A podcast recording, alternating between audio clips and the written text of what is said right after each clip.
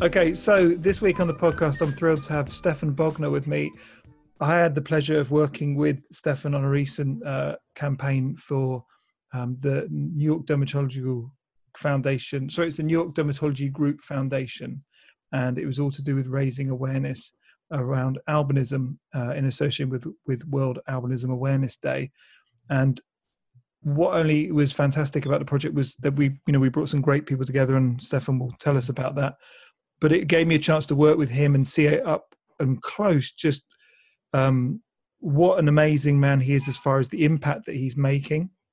And uh, i probably i don't say this very often but he's genuinely one of the good guys. He is a beautiful soul uh, who is completely selfless and is very committed to leaving a meaningful legacy and helping people who are in such positions of hardship.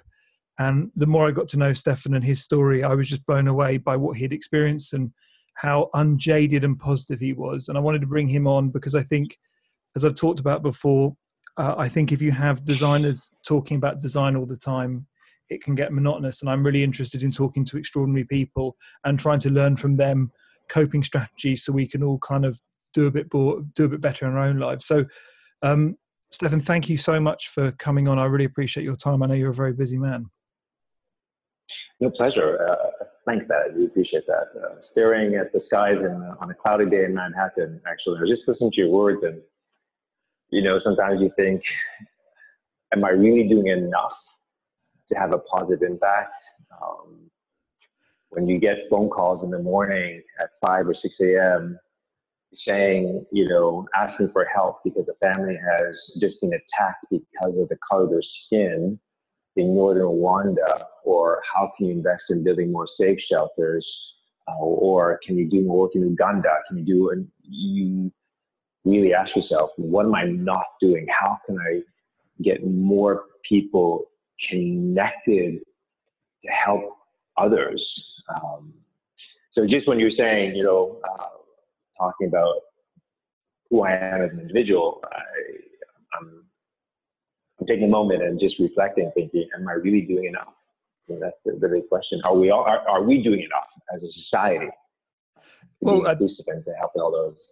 I yeah, it's probably probably not. I usually like you say the the phone calls you get. It's it's some are extraordinary. But like I say, for me, it's always the client just going, "Can you have this finished in sort of uh, yesterday?" And it's like that's not really a big deal. But I think, as you said, you some of the things that you told me about some of the people who reach out to you is extraordinary. But to put it in some sort of context, it, would are you okay just to kind of just give us your origin story of kind of um, what you've been involved in uh, leading up to now?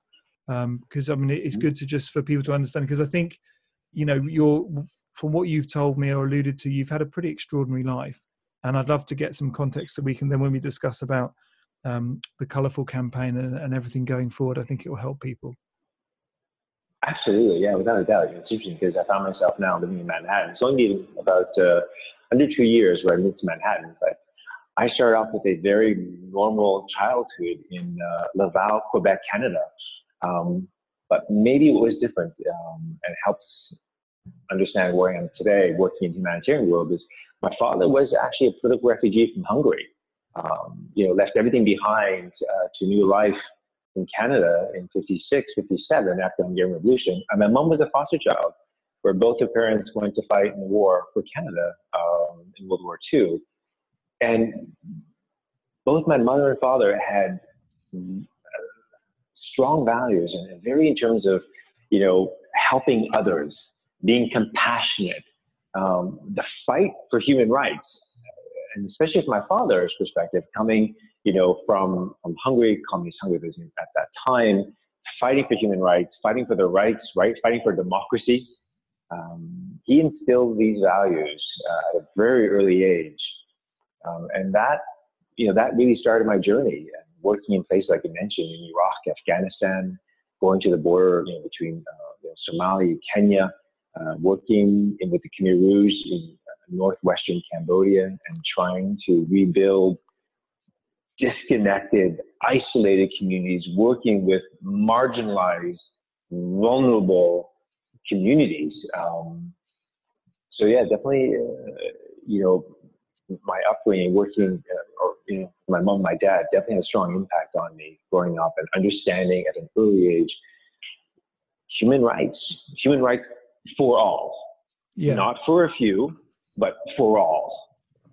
Which is quite interesting that today we act, we actually have to remind everyone that oh no, it's human rights for all, inclusivity for all, healthcare for all. It's incredible that we do live in a society where you have to add in those words like for all, right? Not just a few.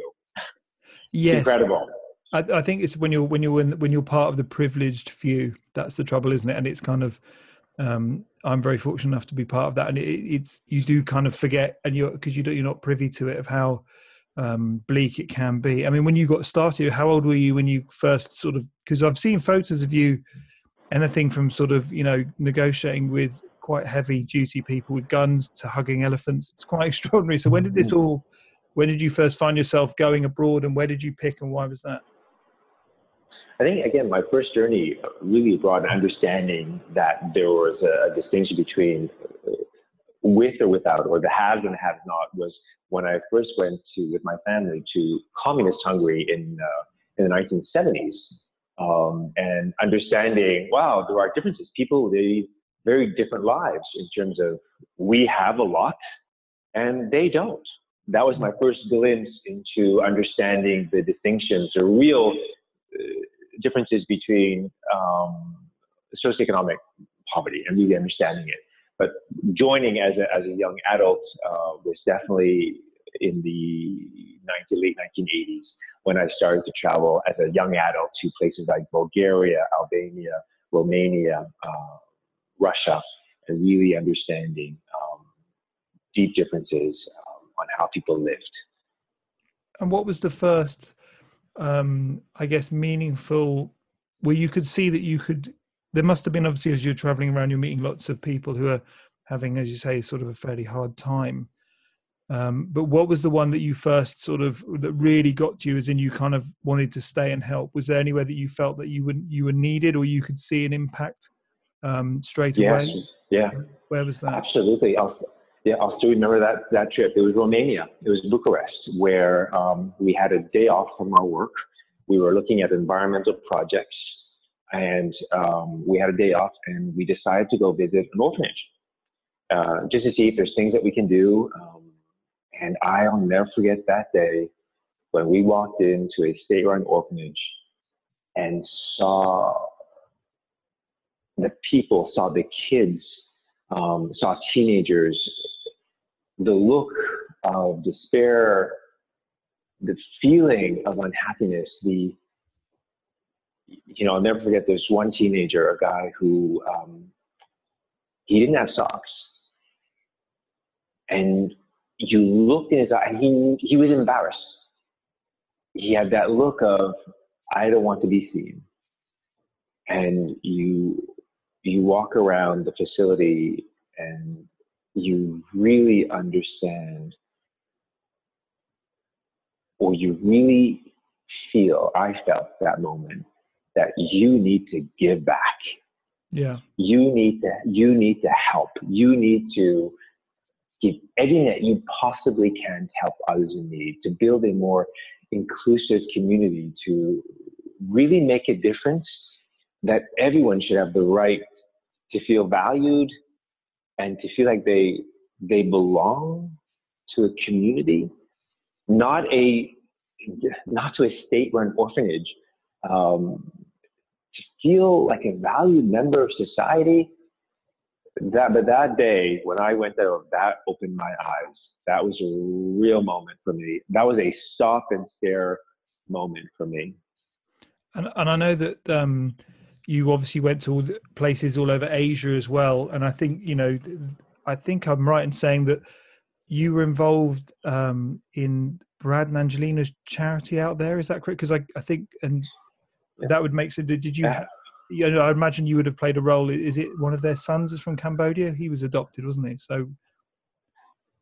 Yeah, so yeah, so I spent a lot of time working uh, in Asia, in Southeast Asia, specifically Southeast Asia, and um, there our work was multifunctional. We were doing again, it was working on healthcare, rural healthcare, education, conservation, uh, gender empowerment.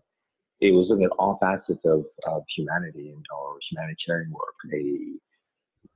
It was incredible to see, again, to be able to work with a diverse group of um, stakeholders in, like I said, in education, healthcare, conservation, gender, microcredit, to have a bigger impact in the communities.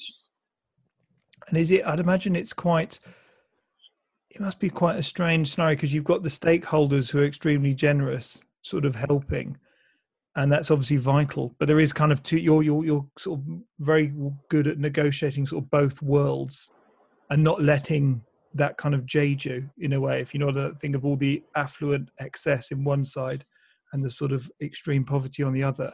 You're, I've noticed you're very good at bringing that together so everyone everyone wins.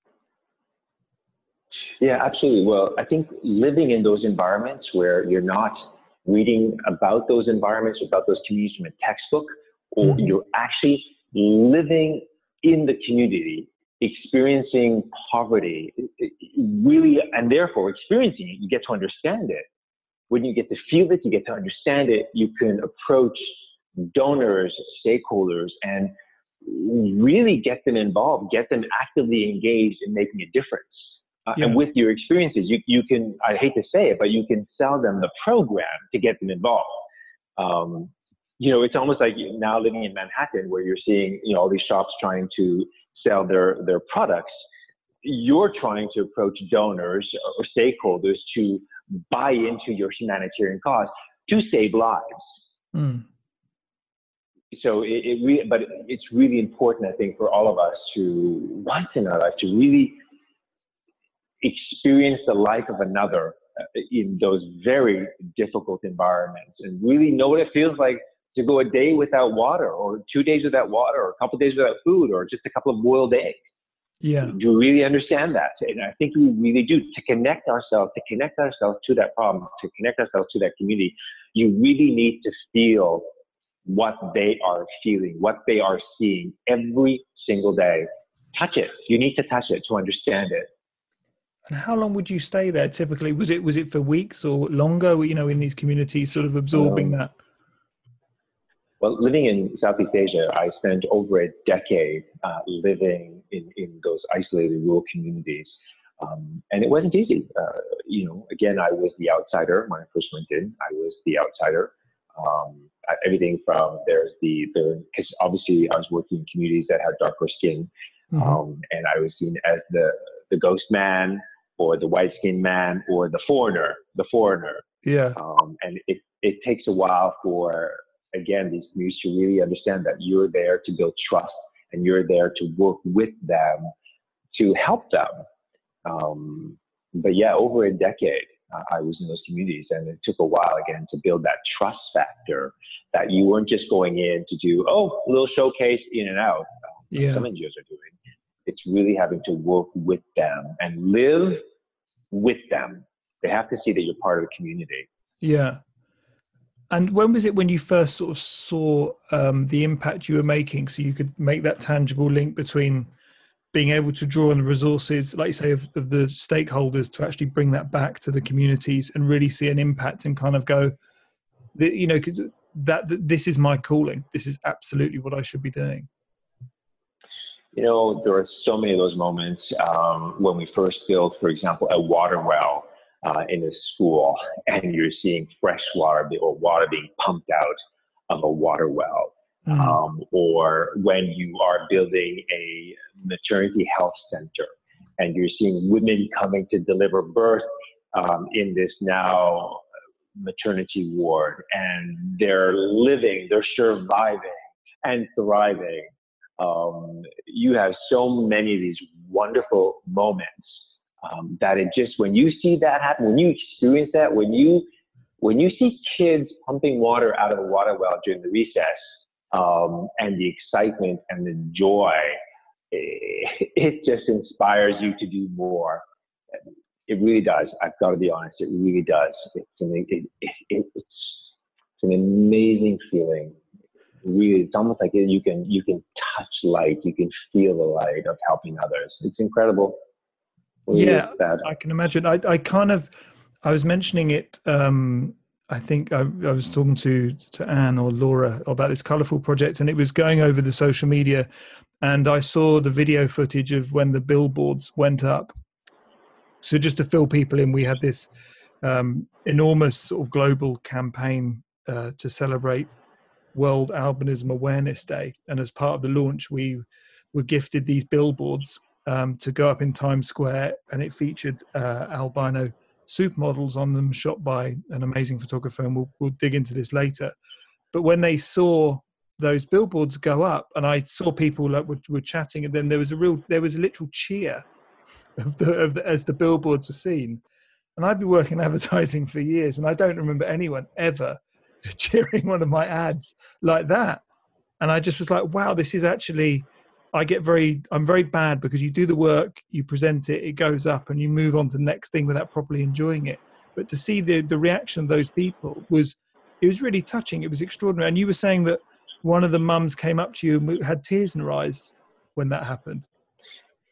Absolutely, that was another one of those moments, like I was mentioning, when you see children pumping water out of a water well. Um, mm. That moment, Times Square, was also an incredible opportunity for me to experience the joy of of the community. So we used to say albinos. We do not uh, anymore. We say persons with albinism. And uh, that's very important. That's very important that we actually start again using our the right language vocabulary to describe um, the community. So we always say persons with albinism. And you're right. Um, seeing those billboards go live and having a mother come to you and say, Do you know what this means to us for our community to be represented on that billboard, mainstream media, for us to look at this billboard and we're not seen as, oh, look, there's someone with a handicap. Oh, look, there's a disabled child. But to look at these beautiful, inspirational, happy images of us our community. And this mother was explaining about her child, and you can see the emotions pouring out.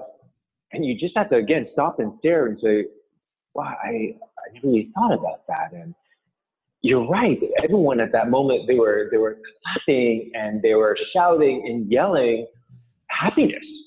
They yeah. were dancing. They were singing. They were shouting all into it was all about happiness. It, was, was, such an inclusive moment. It was it was really sad. I'm sorry you missed it. No, I was going to say I, it was it was inspirational. It was inspirational. Yeah, it was the it was the one moment which I just thought, oh god, it, I, well, I've been on this for like three months, and and that would have been that was the bit I was like, oh, I really really am gutted to miss this because you kind of it would have been such a kind of wonderful moment to see that it wasn't about yeah you can all laud me. I'm the guy who helped make this happen. It was more just like i'm so pleased it means that much to you. And then there was the party after it was just it really hit home for me. And obviously because you've been working with the foundation for a while so going back to obviously your work in asia for 10 years and then more recently i suppose you've done a lot of work you know involving albinism in africa uh, for the nyd yes. foundation. And that's been right. quite a long time as well isn't it? that's been how long has that been for yeah, so I uh, so actually I have been living, I was living in Asia for oh, 14, 15 years. Um, but from Asia, I was traveling a lot to East Africa. Um, so I really understood a lot about the problems um, the community in Africa. Never worked with the community before, but I understood it. Mm-hmm. Um, we started when I joined the foundation uh, almost two years ago. Um, the founder, the co-founder of NYDG, the New York Dermatology Group, Dr. David Colbert, it was again, he wrote, he was reading an article on albinism in Africa, and he was so shocked that on a Sunday morning he contacted me and says, Is this really happening? And my it was a one word answer, yes. Text me, yes, it is. Um, can we do something? And it was yes, we can. And that was in November, November 2017. That's when we when he first contacted, when he first read the article in New York Times, and um, and then we started the process, the program. Uh, reached out to my community members, my different stakeholders that I built over the years working uh, in uh, development, and we started a program in North northern Rwanda uh, and working with kids and young adults and getting them back to school because I don't think people realize um, in the West that a lot of these kids with albinism are bullied. Uh, let's do extremely bullied, uh, excessive or extremely discriminated against, um, and to the point also they're hunted. I mean that that is a reality. That, Like I was saying, just a couple weeks ago, we had one of our project leaders um, who were sponsoring to go through university contacted me and saying, "We have a problem this family um, was attacked. Neighbors had had contacted some body poachers so that obviously they can generate some income. And here we are, 2019, where you're being contacted to help put these kids in a safe house or shelter so they won't be poached for their skin, for their bones, because they're seen as magical creatures um, by by witch doctors.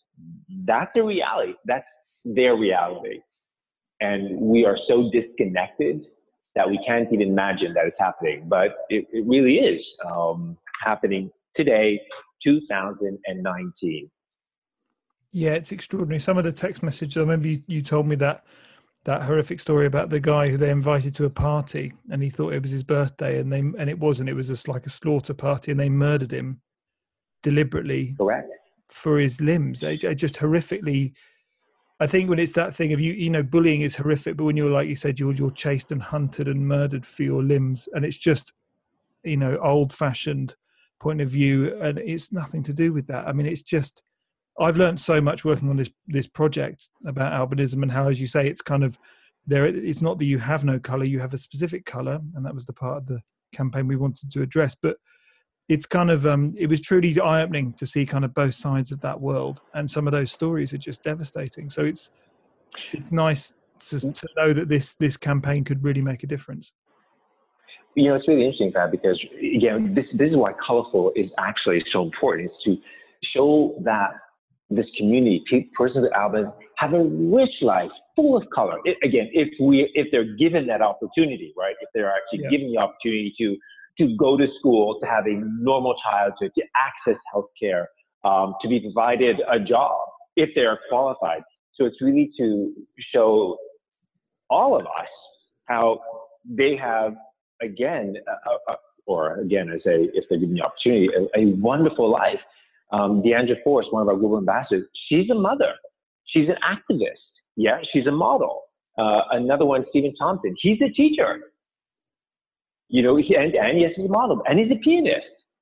So yeah. it's time to show the world not only their disabilities, but show them who they are as a person. And I say this because, you know, in the West, there has been about since I think since 1960, there are almost 70 films depicting persons with albinism as evil albinos.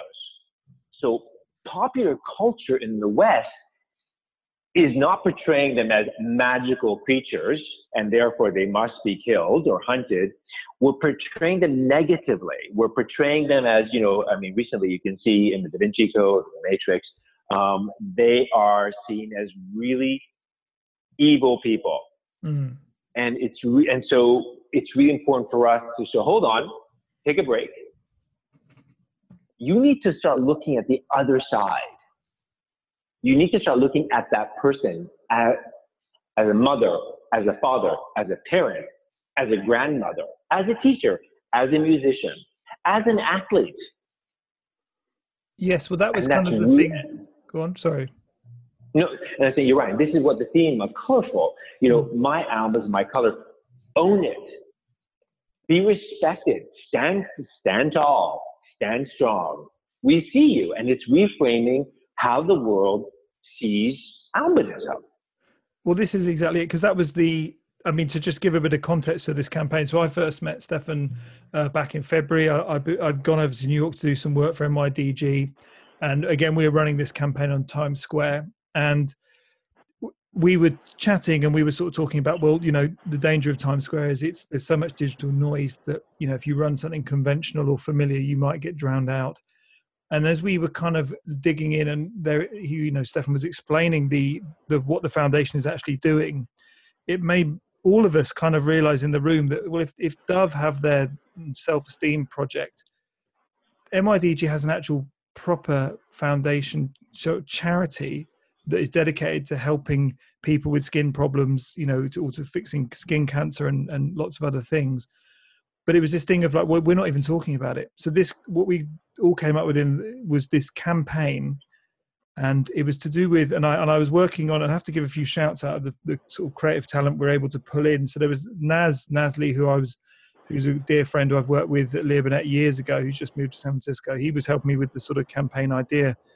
And what we came up with was it was as Stefan said, it was like that thing of we had to reframe the way people looked at people with albinism. So instead of it being negative and their sort of life was blighted, it was actually, you know, these people are able to live full and happy lives. And so the campaign idea was colorful instead of colorless. And we wanted to showcase people actually, if you give them the opportunity, they're equally, they can uh, make an uh, equally big and meaningful contribution to society and culture and we were lucky enough to get, and it really is a who's who. So we had Diandra Forrest, as you said, who's a, who's an albino supermodel, and Stephen Thompson and uh, Justin, who's not, they're all models and rappers and super talented. And then we had uh, a Pulitzer Prize winning Nat Geo photographer, Stephanie Sinclair, who was phenomenal. I mean, the I mean, her her photos were breathtaking, uh, and she was good enough to get involved because she's got two albino children, hasn't she? So again, yes, she has two children with albinism. I'm going to correct you on that one. Yes, oh, yes. she has two children yes. with albinism. She she and she adopted them from China, where again, um, many kids with albinism in China are put in state orphanages. Yeah. You know, I just heard recently a story how you know it was a child that was left on the footsteps of a police station, an eight-month-old child. Um, and today, that child is living in the Netherlands.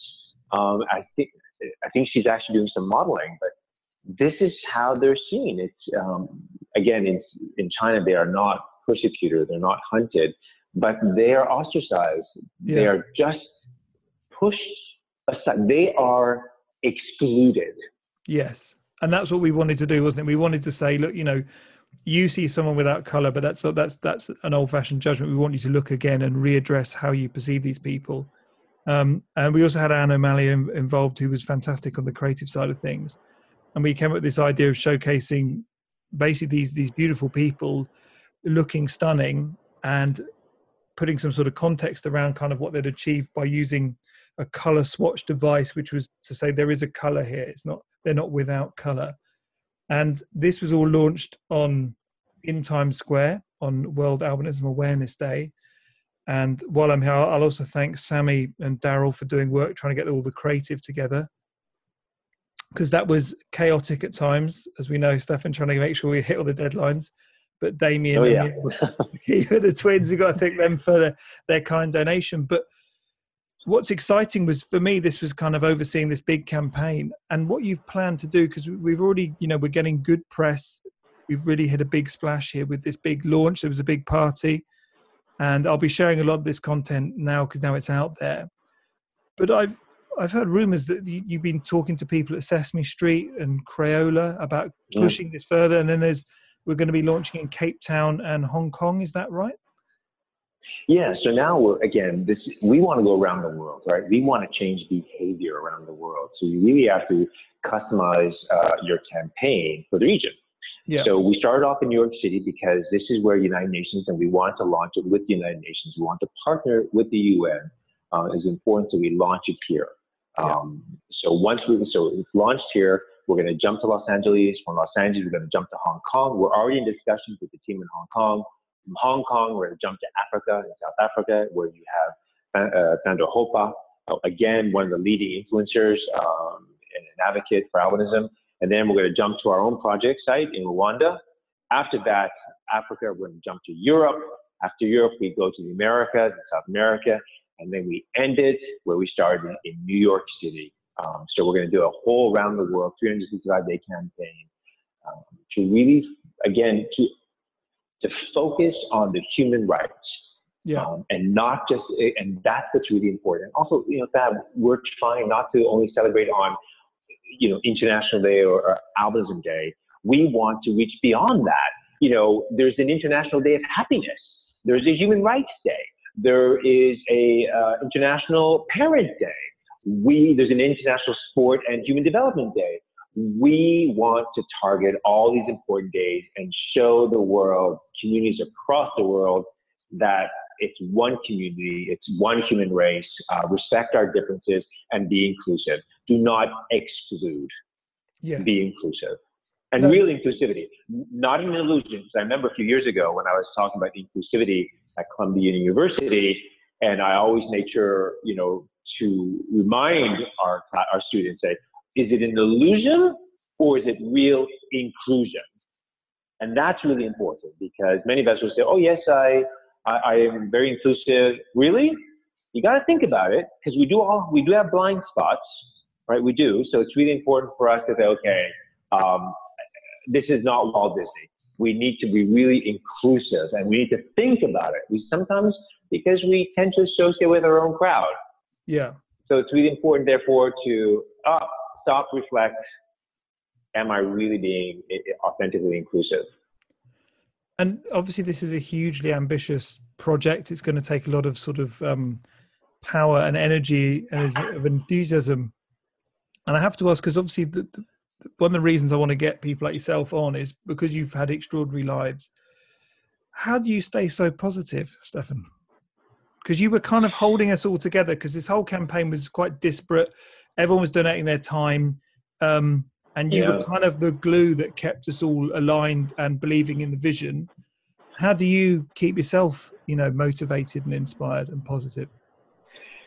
You know, to be honest, um, living and working in these communities has, has definitely inspired me and showing, you know, what when when you have, I'll never forget again when you have these moments when you have, you know, a family um, brings their sick child to a health center and the child dies in your arms, so there's nothing you can do, and you still see how the the community comes together to help each other through those moments. Um, it just inspires you to want to help and to do more. And and you, wherever you are, you have sometimes you have extremely dark walls of gloom and doom, and you. I always look for the cracks of happiness, the cracks of light through all the do- the walls of gloom and doom. And you can really, when you find that crack of happiness, you just focus on that and you just break it open. And yeah, you need you need to be resilient and you need to chip at it. And sometimes you you're not given anything but a little uh, tweezer, and you're you're tapping it with a tweezer. Um, it might take you a year, two years, but you're persistent, you're resilient, um, and that keeps me going again. And working with some really inspirational people. I mean, today, you know, I'm speaking to you, but I have stood on the shoulders of many, many local heroes and inspiration characters, many um, who have always inspired me to move on to do and to do more. And how do you, you know, that obviously, like you said, it's clinging on to that sliver of hope. But how do you, hmm. how did you develop such resilience? Because I think, because this is this is an interesting part of me, because me, the mental side of things is is hugely important, and it's it's crucial to be affected by what you're seeing because it allows you to really embrace it and experience it, and it and it, it will change you, and, and it will determine and give you the fuel to to make you know to pass on that impact and make a difference. But it can be exhausting and it can be damaging if you take on too much of this so how do you stay how, do you deal with that resilience to keep when you see all around you this you know things which aren't positive always how do you develop your resilience You know, I have to say, um, I'll never forget when I was in Iraq and um, in 2003 and 2004, and where you had moments where you just didn't know what was going to happen. And I remember being in a cage with uh, Uday Hussein's uh, lions and and So you were in a cage. you, yeah, you were in a, he had built a concrete cage um, shelter for his for his uh, captive lions, and I remember that hearing the explosions outside and the gunfire, and I, crazy I am, I started to do push-ups. I started to do push-ups and started to focus on my, my physical health, something that I was able to control at the moment, and tried to block out everything around me and controlled my heartbeat, controlled my breathing, um, and even again jumping to Cambodia or to Iki when I was in Ethiopia, putting on my running shoes and going for either power walks or, or jogging. Um, it also happened as Iraq.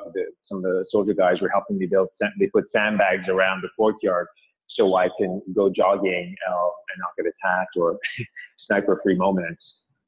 Wow. Physical well-being was has physical well-being has always been important uh, Okay. part of my life, um, always. And how does that help was- you know, I'll never forget my father. Um, growing up, when I was, I remember studying at McGill University in Montreal and preparing for an exam and being completely stressed. And my dad and I'd be at the kitchen table midnight, and my dad would wake up and come to see me, and he said, "Son, go for a run." Those exact words, "Son, go for a run." And I was very fortunate to live in a very small community um, outside of Montreal, and I did. And I put on my running shoes, and after midnight, you see this crazy guy, university student, jogging. And it gave me the time to reflect, to control my breathing, control my own stress. So physical fitness has, has always been part of me and has guided me through these very difficult times, um, including, you know, myself when I've been injured um, or went through some Robinson where you close the door of the health center and I'm doing push-ups or sit-ups because I was still physically able to do it. But it, it would, you know, creating a, a safe space in your mind where you can't physically use your body, but creating these mental safe spaces in your mind that you fill it with wonderful imagery. For me, it's always been nature. Um, Yeah. so thinking of, you know, thinking of parks and recreational spaces or water, that has helped me a lot to really go into that mental health space. And you take those moments to block everything out, all the distractions. I'm in New York City where, I mean, where I'm seeing more concrete and more that urban jungle where it's important for me to walk to the Hudson River and to see the river and to surround myself with trees and healthy green spaces. I've never been in a city where I'm here, where I see so much concrete and so you know, the sirens or honking, whether it's an Uber or a Lyft or first responders, ambulance, police, angry people. And um, I do create that mental space in my mind and I'll go seek it, you know, and nature has always been part of me. And so that's like you said, it's a very, very strong mental game there. And like you say, Yeah. the exercise quietens the mind and gives you time for reflection. Absolutely. It, I think it's really important. I think cities need, I think designers, uh, urban designers uh, need to make sure that we build more healthy green spaces in these communities. Give people the chance to unwind, give the people the chance to disconnect from this modern world where we can just ground ourselves in nature. Um, and that's why I think, you know, it's so important to work with designers and uh, urban specialists to redesign these really disconnected communities. Very, very important. I mean, I feel it, I feel it here. I feel the stress in the city, this aggressiveness. Um, people say, "Oh, it's New York." It's like, well, actually, that's not healthy human development to have this sort of aggressiveness. Say, well, it's New York. They're very assertive. Actually, if I was to listen to honking of a horn 10 hours a day, or seeing this concrete jungle with this concrete 10 hours a day, um, yeah, I would, I would also, you know, be aggressive New York style, which I don't believe is healthy. But again, no, it's very to do that. angular. I, you know, I noticed that it's kind of like quite harsh. You need that greenery, um, is so important. I think, as you say, that to have that just break up and feel remember nature is really, really it's really good for the soul. And I think, um, oh my goodness, absolutely, it's, it's so interesting to hear you kind of talk about the virtues of of exercise and helping you deal and being able to lock away the negatives and find that positive space. From a, another point of view, I know that a lot of uh, people in, in my community they they certainly deal with they lack confidence. You know, it's things like imposter syndrome and and all that. How do you handle criticism and you know when when when things are where, you, where perhaps you're lacking confidence? What can you do to to offset the criticism or perhaps talk yourself into finding more confident because i know you've you've seen tremendous adversity and you've seen other people overcome it and these are small things but i wanted to get you on so you could share those life lessons about how you deal with hardship. So well first ones would be how would you deal with handling criticism? Well you know again you always i always uh, if the person is not shouting at me or yelling at me um, i'll sit and listen and where they i try to understand now you know, where they're coming from, why are they criticizing me? And I really have that, I take the time to think, what did I do? How did I do it? How did I deliver a message? Um, so I really take that moment. Like I said, depends. If they are yelling and screaming, then I'll, I'll try again to go right away into my safe space um, and to protect, you know, again, to protect myself. I'm, I'm going to defend myself because that is a, that is an attack. Yeah. Um, and I, and I just try to say, oh, yeah. It's kind of mentally, you just sort of switch off and just talk. So, so, do you meditate and stuff like that? I'd imagine because to head control yourself. Yeah, yeah, again, in meditation, I mean, um, you know, when I run, I put myself what they call into a runner zone where I just focus and, and listen to my breathing, my heartbeat, things like that. But if I'm, again, if I'm just someone who's just criticizing me, I, again, in a way, I would think, well, where are they coming from, and why why are they criticizing me? And again, I just I, I take that moment to reflect. You know, I really have to think about, say, oh well, actually, um, I could have done something differently. Uh, I could have been more inclusive, or they. So I really do now. I do take the time to really. I don't shut them out. I, I try. I really try to actively listen to them to hear their comments and is it to make sure that they're criticizing me because they're trying to do something better and stronger and healthier? And they're just really upset at that moment and they just don't know how to deliver a message to me? Possibly. Um, but if the end goal the outcome is we're, we're all trying to build a healthier, inclusive community or trying to build a stronger project or trying to do better, great you know, then I'll after after they criticize me, most of the time I'll, you know, it depends how they do it. I'll sit down to, you know, there are ways that we can deliver that message. Hmm. um, absolutely, absolutely. And, and what I do actively, I, I listen. Yes, no, I think that's very good. Like you say, it's the best approach. Ideally, is to try and deconstruct it and kind of go, okay, so the, the, is there a grain of truth here, and what's their sort of intentions? You know, are they trying? Are they just trying to get a rise out of me? Do they have my best intentions at heart? And kind of disconnect sometimes. Um, Absolutely, and can. Sorry, go ahead. No, to say, okay, keep going because yeah, because it was always I, th- I find that there's always a pang of it's never nice to be criticised, and I think that's a human reaction. You know, when you receive a negative comment, and we're wired for danger. Um, but I think it's also important to kind of be able to mentally put that beyond you or see the silver lining in order just to move past it, if you know what I mean. No, I agree because I mean you have to ask yourself: Are they devaluing me? Are they trying to exclude me, saying I don't belong, and therefore they're criticizing me? I mean, you you want to know where they're coming from. Um, mm. So that's very important to to actively actively listen to someone if they're able to deliver the message or the criticism in a way that you can actually listen to them, right? Yeah, uh, and segueing into what what would you say is maybe perhaps some of the best advice you've ever received from someone? You know, every uh, it's interesting. Um, working in in development, so I don't mean business, I'm in human development. Working, you know, in these communities, whether it was Ethiopia or Uganda or Cambodia.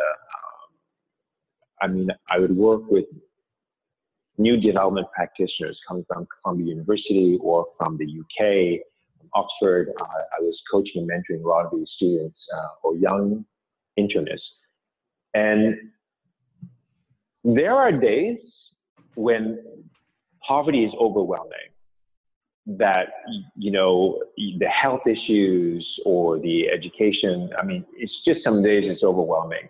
And when you're dealing with 10,000, 15,000, 40,000 uh, villagers all trying to get something from you, um, whether it's funding to build that school or funding to build a health center or funding to build a road so that they can access the market or so they can actually get to the health center and deliver their, deliver a child, deliver a baby. Mm. Um, there are moments it's, it's difficult. And I always say to the team, listen, every morning wake up and take your, your vitamin C package. And they were like, what? Um, yeah, the vitamin C has compassion, it has courage, it has collective responsibility um, to want to help others. Because like i was saying there are some days you, you don't have the courage to, to fight for others anymore. You're just exhausted. Yeah. uh, or you can't you don't have the compassion. Um, but i always say you know actually do take your vitamin c and the commitment so i always say those are the four c's right compassion commitment um, community, community responsibility. Um, what was the fourth one? I'm just forgetting myself. Uh, the courage. Yes. The courage to continue. The courage to fight for others, even in those difficult times, those difficult spaces. Take your vitamin C. And um, as far as like, so if you are offering advice to freelancers or people who are kind to, they're either working somewhere they don't like or they want to branch out on their own because obviously you've you've been very entrepreneurial because you've always you know been working for your own and, and following your heart and helping people and, and that is a huge amount of bravery because there's a lot of unknown and like i said if you're dealing with tigers in cages and bullets mm. these are very different to like just annoying clients and stuff like that but i think it's the thing of what's your advice to people who kind of feel unfulfilled in what they're doing and they want to reach out and perhaps they lack the confidence or they're worried about other me what other people might think how would you tell them to kind of push past that and live a more sort of fulfilling purposeful sort of life and career? Listen there are so many ngos out there humanitarian organizations out there. Just pick up the phone or today use your computer use your smartphone and contact them. Ask them how do how do i volunteer how do I volunteer for a year? I mean, sometimes it's not possible because economic, uh, you know, again, they need to, they can't do it, but ask, how can you actively volunteer? Believe me, there are so many hotspots in terms of you know economic poverty issues around the world. You can find a place where you can help. Yeah. Um, you can, if you have the, if you have the chance, go to that country, go to that village, go to that community, and actively participate. Make a difference. If you can't, be one of, be a digital ambassador where do host or hold a fundraising event at your home um, where invite some of your friends and donate the funds to a certain charity. So you can become a digital ambassador. If you can't be a field ambassador, going to that site, to help out, um, do it from your home. But you can find ways to help. And I think that's interesting because, like you say, it's kind of it's almost the perspective of seeing how to you know it's what the real world is going through, what the majority of the real world is going through, and as you said in the beginning, it's something very powerful about when you're connecting with these people and you get to sort of, it really shakes you into going, I'm extremely lucky and privileged. And there's that beautiful thing of you can give back and you can make people's lives better and you can see that impact, which is tremendously fulfilling.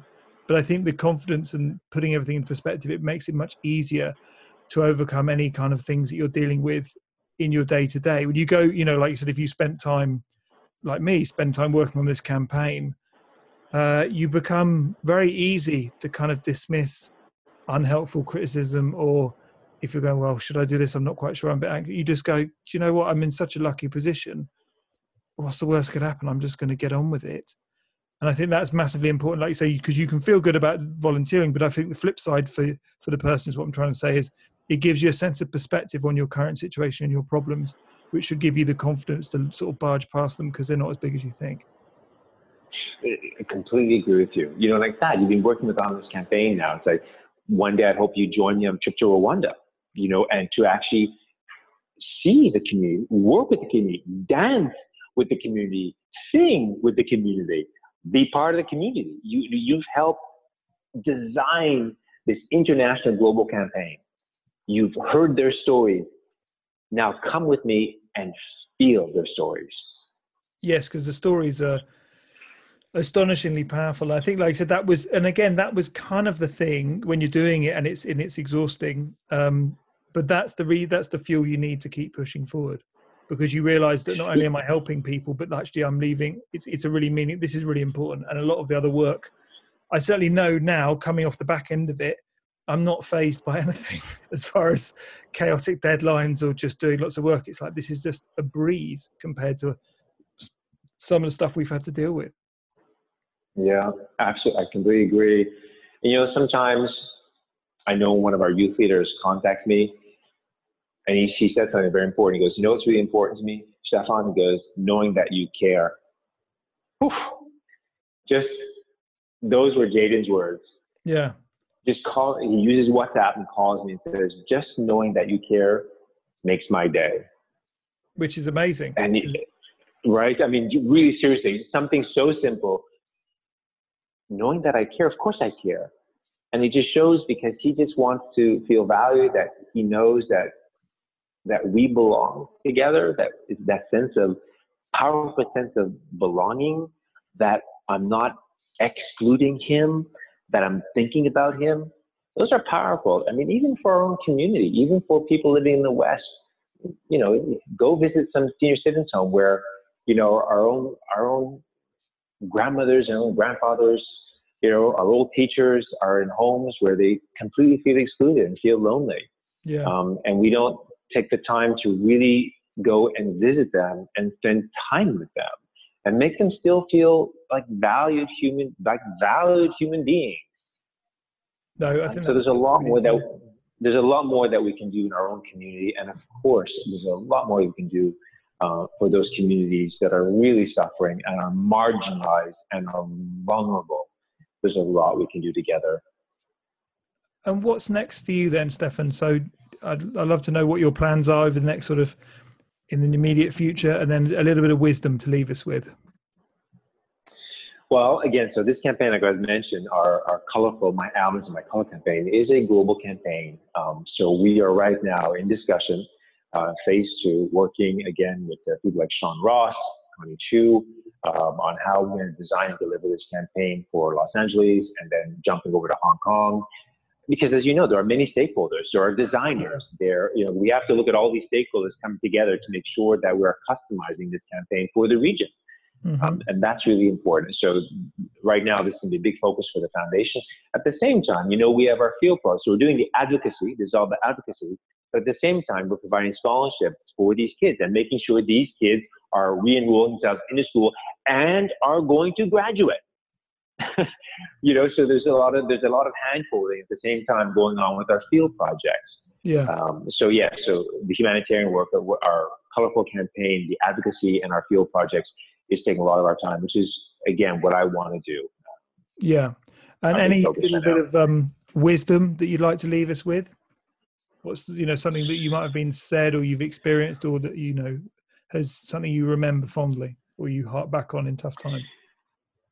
you know, this whole campaign on inclusivity is really, again, has made me think about my own values and am I really being inclusive?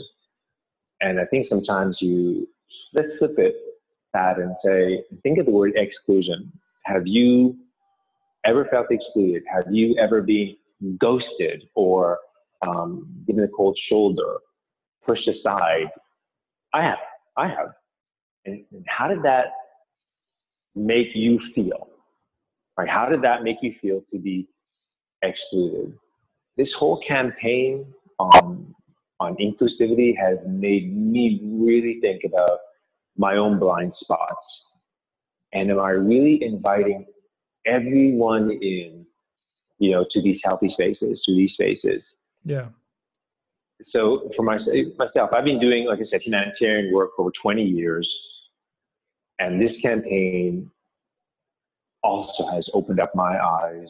And am I ensuring, making sure that everyone has equal access to all opportunities? It really has. Um, the, the sense of belonging, the sense of belonging and feel valued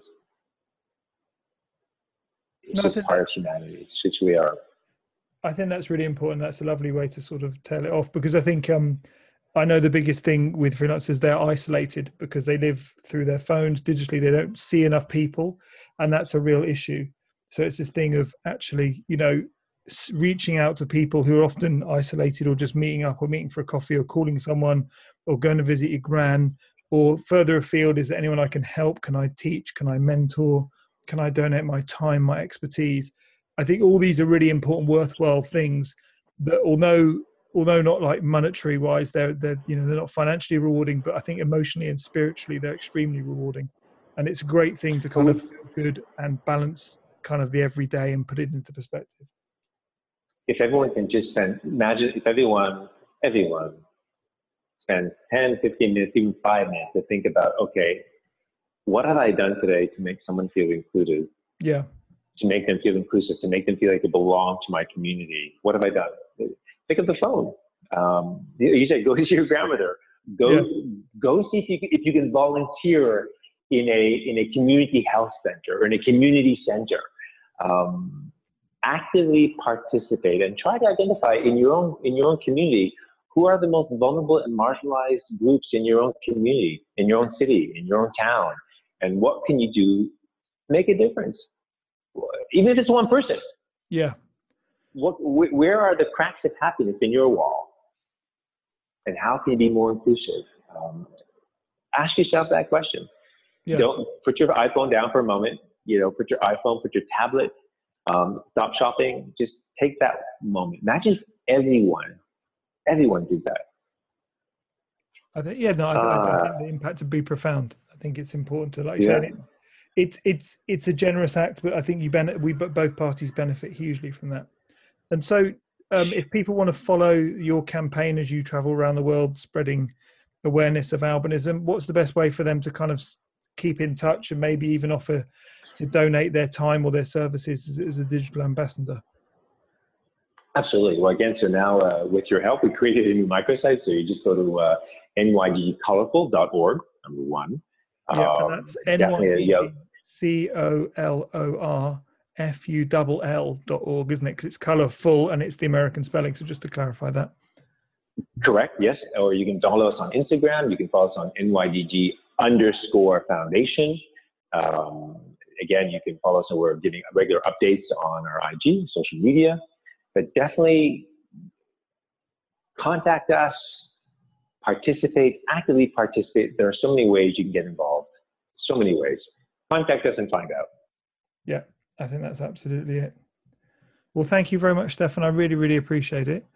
Um, it's been eye opening. I've I've learned a lot again talking to you. It's always it's always a pleasure. All I can say is thank you so much for your time, and um, I'll be following along and probably involved in this campaign. So I'm excited uh, for phase two. Likewise, that, and you know, I'll be you'll know be tapping into your skill set without a doubt. Yeah. Um, so I'm looking forward to working in phase two and phase three and phase four with you. Fantastic. I look forward to it. okay, man. Thanks again. Cheers. Thank you. Cheers. Bye. Bye. Extra, extra,